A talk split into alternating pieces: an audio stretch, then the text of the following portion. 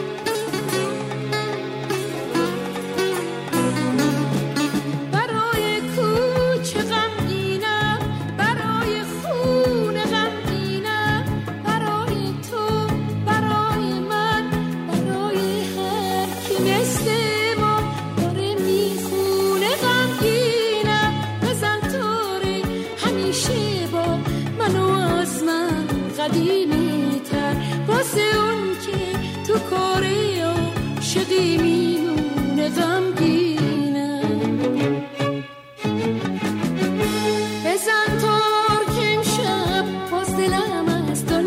گرفته. بزن تار بزن